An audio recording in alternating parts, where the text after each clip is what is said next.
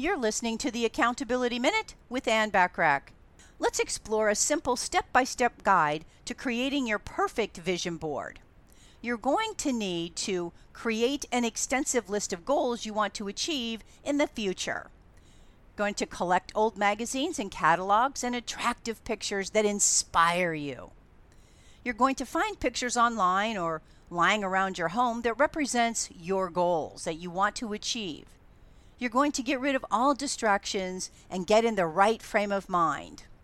You're going to create a comfortable and welcoming environment by clearing your space and putting on some relaxing music.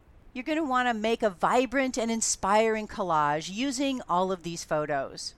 You're going to add motivational affirmations, words, phrases that motivate you to strive for your dreams. And you're going to take time every week to contemplate your vision board because it will help inspire you and motivate you. Feel free to add more items to this list that will help you in creating your ideal vision board.